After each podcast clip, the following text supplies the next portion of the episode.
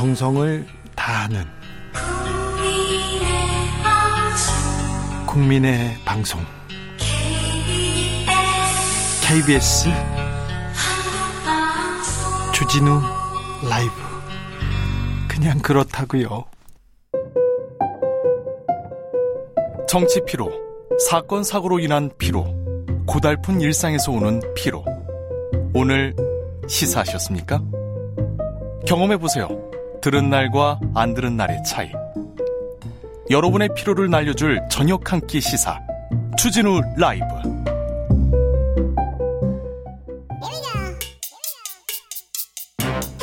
뉴스를 향한 진지한 고민 기자들의 수다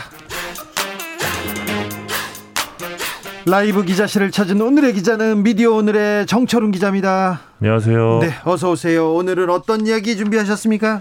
어, 언론중재법 얘기를 잠깐 해볼 텐데. 언론중재법 어떻게 됐어요? 네, 국회에서 지금 원점 재검토하기로 한, 한 개정안에 대해서 네. 어, 국민의 76.4%가 찬성하고 있다 이런 여론조사가 나왔습니다. 네.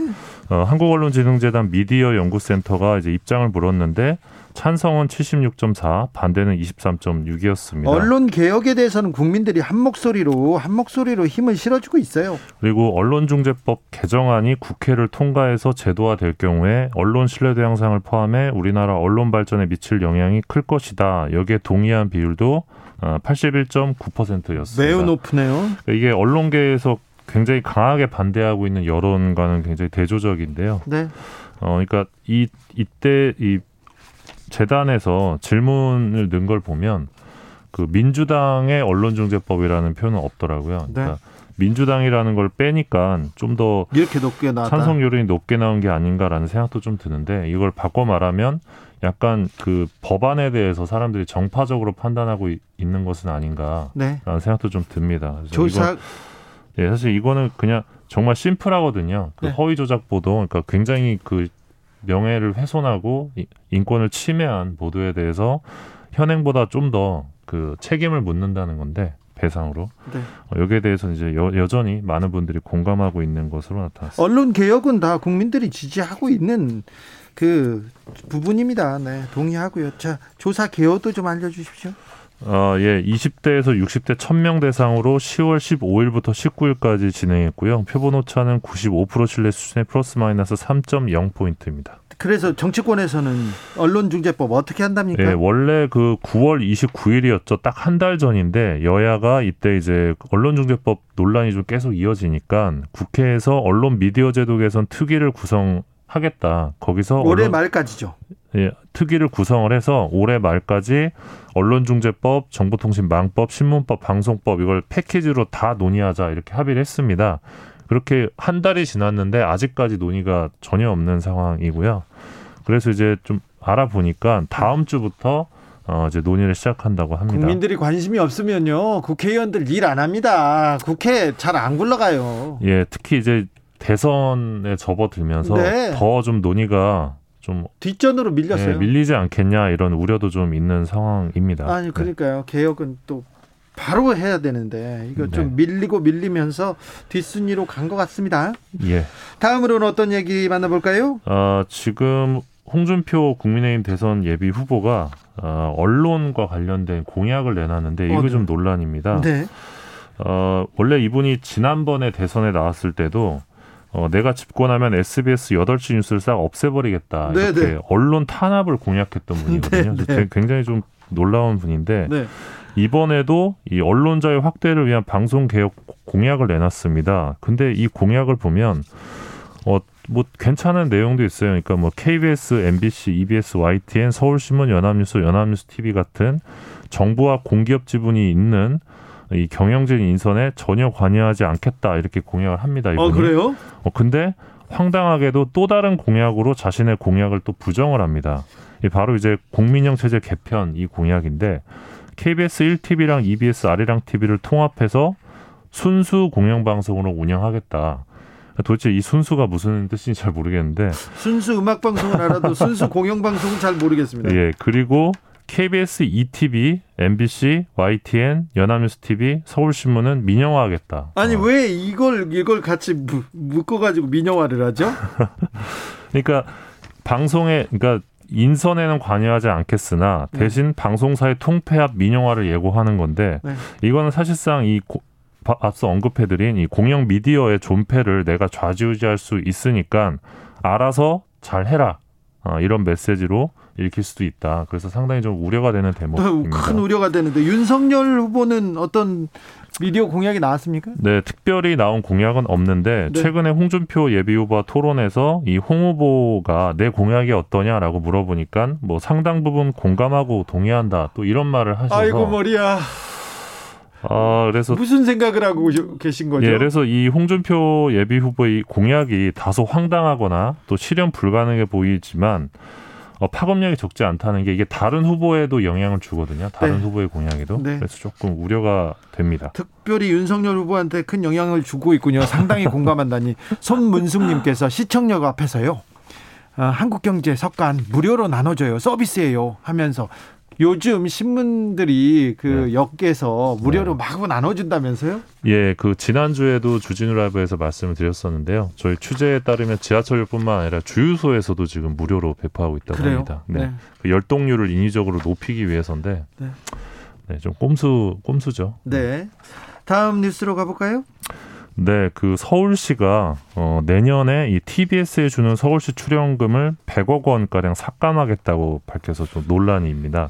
30%가량 삭감, 삭감한다고 합니다. 예, 서울시가 지금 출연금으로 매년 300억에서 400억을 지원하고 있었고요. 올해의 경우는 서울시가 TBS에 375억 출연금을 줬는데 이게 TBS 전체 예산의 73% 정도 가량이라고 합니다. 이 중에서 100억 원 가량을 내년에 줄이겠다는 건데 어, 서울시 고위 관계자가 조선일보와 인터뷰에서 이렇게 말을 했다고 합니다. 이 방송 내용을 문제 삼기 어려운 만큼 이 세금에 대한 의존도를 낮추면 시민 세금으로 편향 방송한다는 논란이 줄어들 것이다. 그리고 TBS가 청취율이 높고 인기가 있다고 주장하는 만큼 자체적으로 재원을 마련할 수 있다고 본다. 이게 서울시의 입장이었는데요. 그런데 아시겠지만 TBS는 상업 광고를 못 합니다. 그렇죠. 법적으로. 광고를 못 하죠. 그래서 이제 뭐 그 TBS 라디오를 들으면 공익 공익적인 광고만 계속 나오는 걸 아실 수 있는데 네네. 네. 그래서 이거는 좀 어떤 재정적인 부분을 압박을 해서 네. 방송사를 어떤 그 길들이려는 것 아니냐 이런 비판이 좀 나오고 있습니다. 자기가 좀 좋아하지 않는다고 해서 싫다고 해서 지금 어 언론을 언론을 지금 돈을 가지고 예산을 가지고 어떻게 보면 그렇습니다. 어좀 구시대적이죠. 압박하는 네. 그런 모양새입니다. 네, MB 스타일이라고 볼 수 있는데 사실 근데 이런 서울시의 TBS 출연금 그 삭감 조치는 실현 가능성은 당장은 없습니다. 왜냐하면 서울시 의회를 이, 이 예산 심사를 통과를 해야 되거든요. 근데 서울시 의회가 지금 더불어민주당이 110석 중에 99석을 갖고 있기 때문에 어, 시의회를 통과하기 좀 어렵지 않냐 이게 전망이 되는데 어, 그래서 오세훈 시장이 이 김어준의 뉴스공장 그리고 TBS의 반감을 갖고 있는 자신의 지지층을 좀 달래기 위해서 어, 이런 안을 좀 내놓지 않았느냐 뭐 이런 분석도 좀 나오고요. 내년에 지방선거 결과에 따라서 어, 이게 또 현실화될 수도 있겠죠 삭감이 예. 뭐 그런 가능성도 있고요. 그리고 서울시 관련해서 뭐 예. 이러한 그 논란이 또 있습니다 지금. 또요. 어, 서울시가 이 이 서울시장인 오세훈 시장이 최근에 이런 말을 했습니다. 서울시 고가는 시민단체 전용 ATM기로 전락했다. 네네.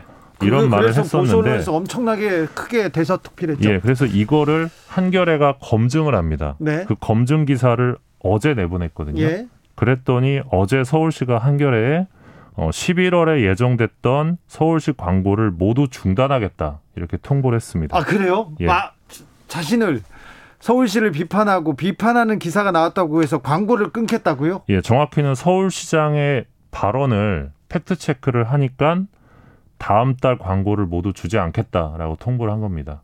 아니 이거는 이거는 비판했다고 해서 바로 광고를 끊어버리겠다고? 예. 그러니까 지금 TBS 사례도 그렇고 한겨레 사례도 그렇고 뭐 마음에 들지 않는 방송사, 신문사라고 해서 이렇게 재정적으로 광고를 중단하고 예산을 삭감하는 식으로 어, 굉장히 좀 이건 언론자의 침해에 해당하는 사안인데 앞서 이제 언론중재법 이야기를 우리가 네. 하지 않았습니까? 네. 많은 언론이 뭐 조중동 비롯해서 많은 언론이 언론 재갈 물리기 반대를 했었기 때문에 어, 이런 사안에 대해서도 어, 굉장히 좀 비판 보도를 많이 하지 않을까 생각하고 있습니다. 그럴까요?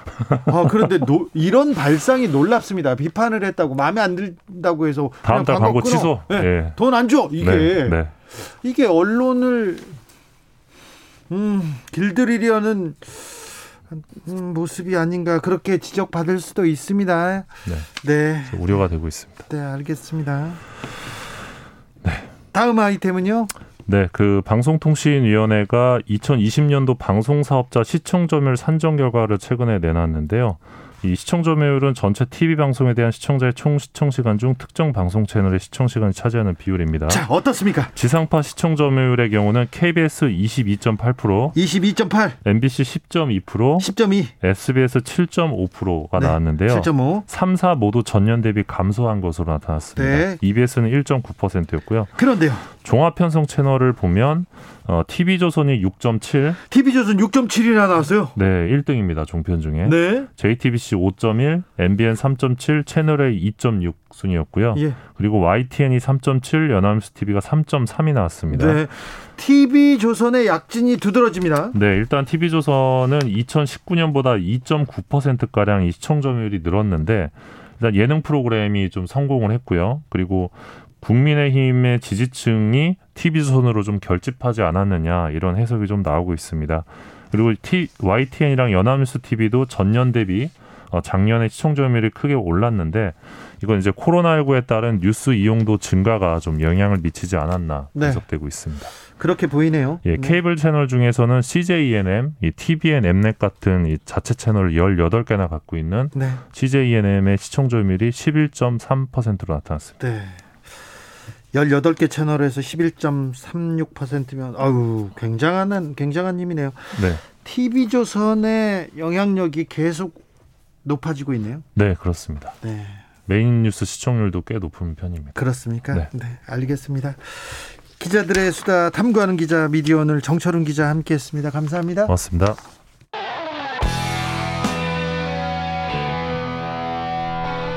스치기만 해도 똑똑해진다. 드라이브 스루 시사 주진우 라이브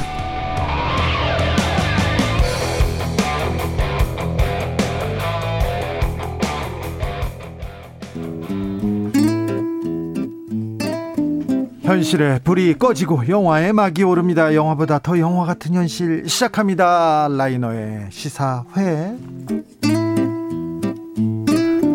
영화 전문 유튜버 라이너 어서 오세요. 네, 안녕하세요. 오늘은 어떤 이야기 해볼까요? 네, 이번 주에 제가 본 뉴스 중에서 가장 컸던 게 역시 전직 대통령의 사망이었던 것 같습니다. 노태우 씨가 사망했습니다. 네, 전 향년 89세로 사망을 했는데요. 이거를 국가장으로 장례하면서 논란이 일기도 한 것 같더라고요. 네. 저도 지인들하고 이 주제로 많이 얘기를 해봤는데 여전히 이렇게 명백한 과오가 있는 사람을 이렇게 해도 되냐? 라고 불만을 품는 사람들도 있었고요. 예? 그래도 세상을 떠나기 전에나마 사죄하고 반성의 의지를 보였다는 점에서 음. 이 이런 심판을 부정하고 추징금 환수도 거부하는 전두환 씨하고는 전혀 다르다. 이렇게 네. 또 보는 시각도 있는 것 같더라고요. 전두환 씨가 너무 악, 악역이니까 네. 악역을 하고 조금 순한 악역. 네. 음, 이런 네. 좀 측면이 있어서 네. 그렇게 평가하는 사람들도 좀 많습니다. 네, 그래서 평가가 많이 갈리는 것 같은데요. 많이 화제가 됐던 것 같습니다. 아, 이때 이, 그, 이 시대의 일이라든지 혹은 노태우 씨를 다룬 영화는 그리 많지 않습니다. 네. 사실 12.12 사태도 영화로는 제대로 나온 게 없거든요. 아, 그렇죠. 네, 그래서 그, 그의 임기를 다룬 어, 그 영화로는 한 편 그래도 골라볼 만한 게 있습니다. 네. 바로 범죄와의 전쟁, 나쁜 놈들 전성시대. 아, 범죄와의 전쟁. 아, 네. 네, 맞습니다. 윤종빈 감독의 그렇죠. 영화인데요. 윤종빈 감독의 네. 굉장히 네. 화정우 최민 씨. 아, 네. 네, 그렇죠. 네. 흥행도 이제 400만이 훨씬 넘어서 네.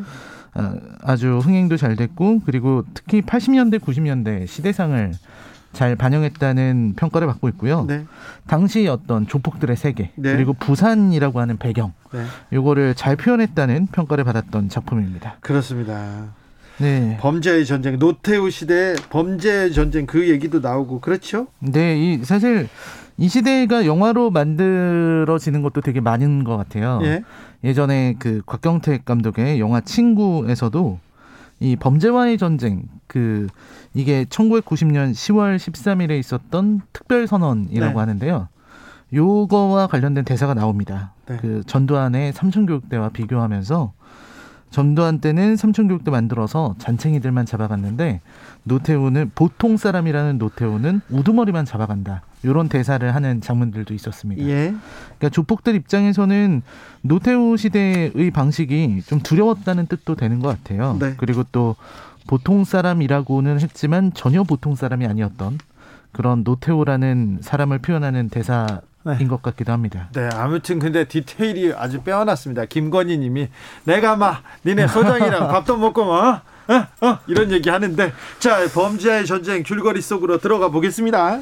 네, 범죄와의 전쟁은 이제 최익현이라는 사람이 주인공인데요. 네.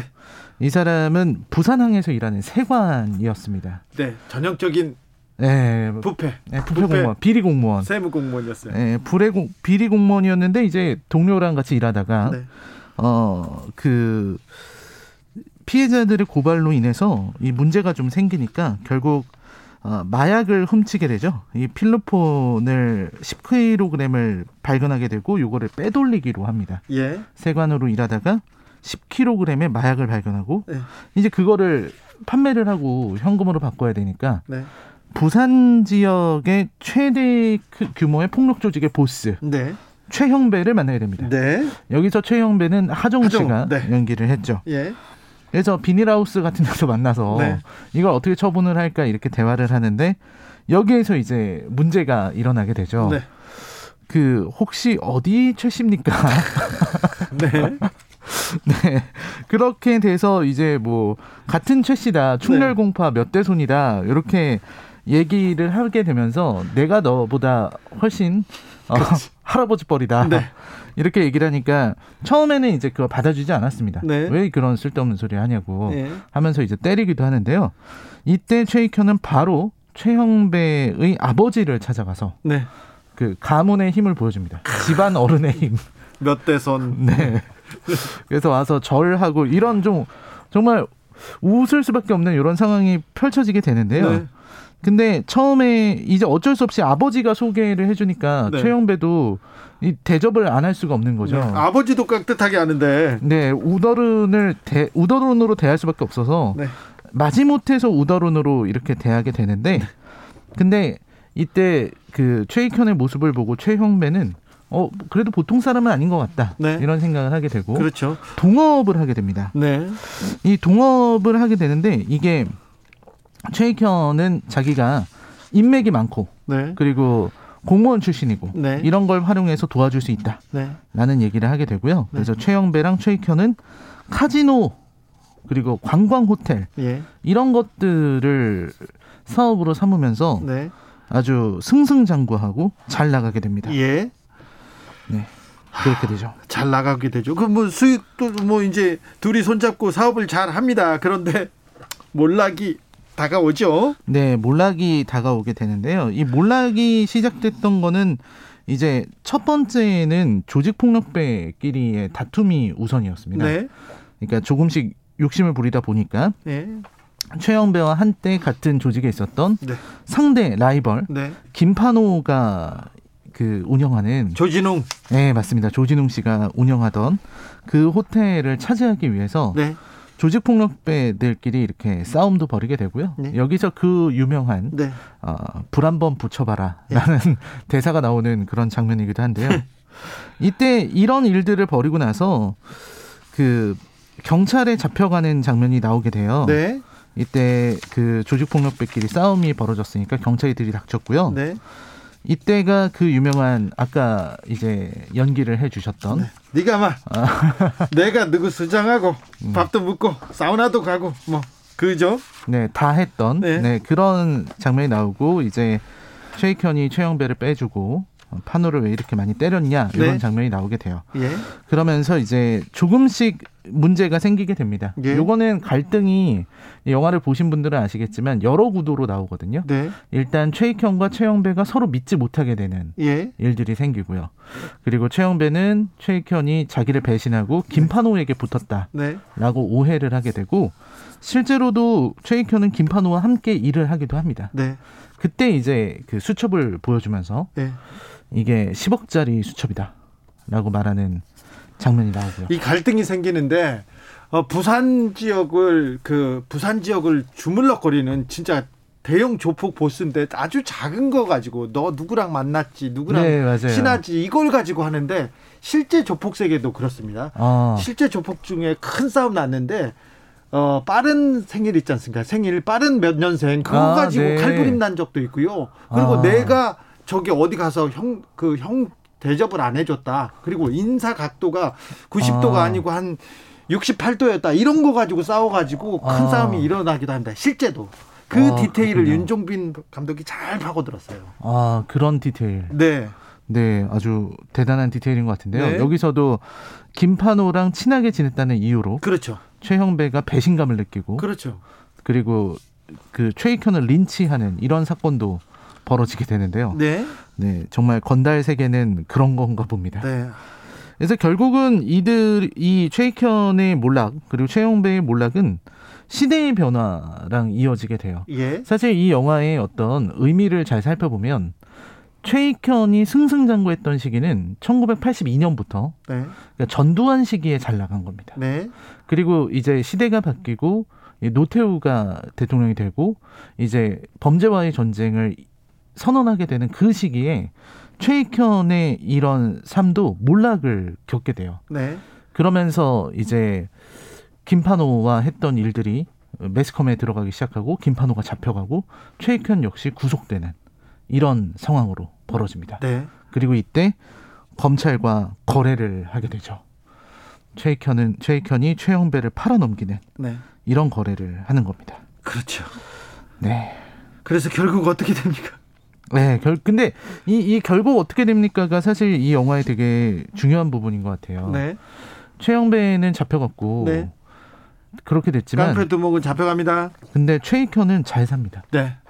그뭐그 뭐, 그 검사하고 딜을 했거든요. 네. 검사 딜을 하고 자기는 빠져나오죠. 네, 검사와 거래를 해서 자기는 빠져나오고요. 네. 그 후로도 그렇게 자녀들의 교육에 애를 쓰더니 마지막 이제 장면이 돌잔치였나요? 네, 돌잔치. 아들의 돌잔치인가요? 아, 손주죠. 손주, 손주의 아 손주의 돌잔 돌잔치. 아들은 검사가 됐습니다. 그렇죠. 네, 네. 조폭 주변에 네. 조폭 주변에 로망이 하나 있는데 네. 검사와 이렇게 관계를 맺거나 음. 음이 혈연 관계를 맺거나 자식이 검사가 돼주기나 그런 것습니다. 네, 사실 이 영화에서 가장 인상적이었던 캐릭터가 네. 물론 모든 캐릭터가 인상적이지만 이 검사 역할을 맡았던 조범석이라는 검사 역할을 맡았던 네. 이 곽도원 씨가 네. 이제 그때 당시 검사들을 그냥 빼다 박아놓은 것 같다라는 평가를 받았거든요. 네. 그 보면은 이제 뭐 뇌물도 안 받고 뭔가 떳떳한 검사인 것 같지만 뒤에서는 가차없이 폭력을 휘두르고 네. 그리고 죽도를 휘두르는 그런 검사잖아요. 그러다가 또 네. 그러다가 여기에 힘이 있다 하면 걸로 딱 들어가죠. 네, 그래서 결국은 최익현이랑 거래를 한 것도 그렇고 네. 나중에 보면은 그 법무부의 아주 높은 검찰국장까지 올라간 네. 걸로 보이거든요. 네. 그런 걸 보면은 최익현의 도움을 좀 받았다라고 네. 볼수 있는 여지가 있습니다. 네. 동그라미 비업 비 동그라미님께서 최익현 일본에 저항했던 그 독립투사 그분을 그 인물이 저렇게 나옵니다. 이 영화에서 윤종빈 감독이 이렇게 던지는 메시지는 뭘까요?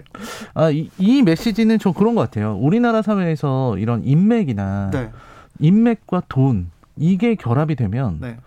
무슨 일이든 할 수 있다는 걸 윤종빈 감독은 보여주려고 했던 것 같아요. 그렇습니까? 그래서 최익현 같은 어떻게 보면 자기 능력은 아무것도 없고 그냥 호랑이 등에 올라탄 사람처럼 달리는 사람이 마지막까지 자기가 이겼다고 선언을 하고 네.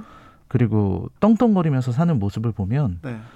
어, 사실 이 사람도 처벌받아야 되는 똑같은 사람이거든요. 네. 그런데도 잘 사는 걸 보면 거기에서 또 손을 잡고 거기에서 검사한테 또 뭐 자료를 넘기고 자기는 살아남습니다. 그렇습니다. 참 윤종빈 감독 참 잘 만들었어요. 네, 재밌습니다. 되게 잘 만들었죠. 네. 아, 네. 띵콩 땅콩님께서 느그서장 남천동 살제 아 디테일 살아 있습니다.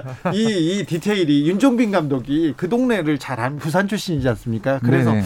연구를 많이 하고 계속 취재를 많이 했어요. 음. 저도 뭐 네, 자주 만났었는데 네. 그랬습니다. 아무튼 비올라님은 깡패 행동대장으로 나온 김성균 씨 있지 않습니까? 진짜 깡패인 줄 알았어요. 그렇게 그 표정이 무서웠지 않습니까? 그 연기력 대단했어요. 네, 대단했었죠. 네, 조성빈님 이거 보면 하정우 중국 음식 먹방 찰지던데. 네, 탕수육이 땡기네요. 얘기나. 네, 탕수육. 네. 마동석 씨도 나오죠 거기서. 네, 마동석 씨가 이제 굉장히 운동을 운동만 했다. 하고 이렇게 당수 이렇게 하다가 그리고 네, 1대1로는 자기가 다 이길 수 있다고 하지만 네. 이기는 건 한 번도 보여. 보여주지 못했습니다. 네, 폰만 되다가 또 맞죠. 네. 시사의 오늘의 작품은 범죄와의 전쟁이었습니다. 라이노 감사했습니다. 네, 고맙습니다. 장기하 얼굴들의 풍문으로 들었어 들으면서 네 저는 인사드리겠습니다. 아 풍문으로 들었어 이렇게 장면이 떠오르네요. 걸어 나오는 네. 오늘 돌발 퀴즈의 정답은 프란체스코였습니다. 프란체스코 교황이 남북의 화해를 위해서 기도한다고 합니다. 그 기도가 응답되기를 저도 기도하겠습니다. 저는 내일 오후 5시 5분에 돌아옵니다. 지금까지 주진우였습니다.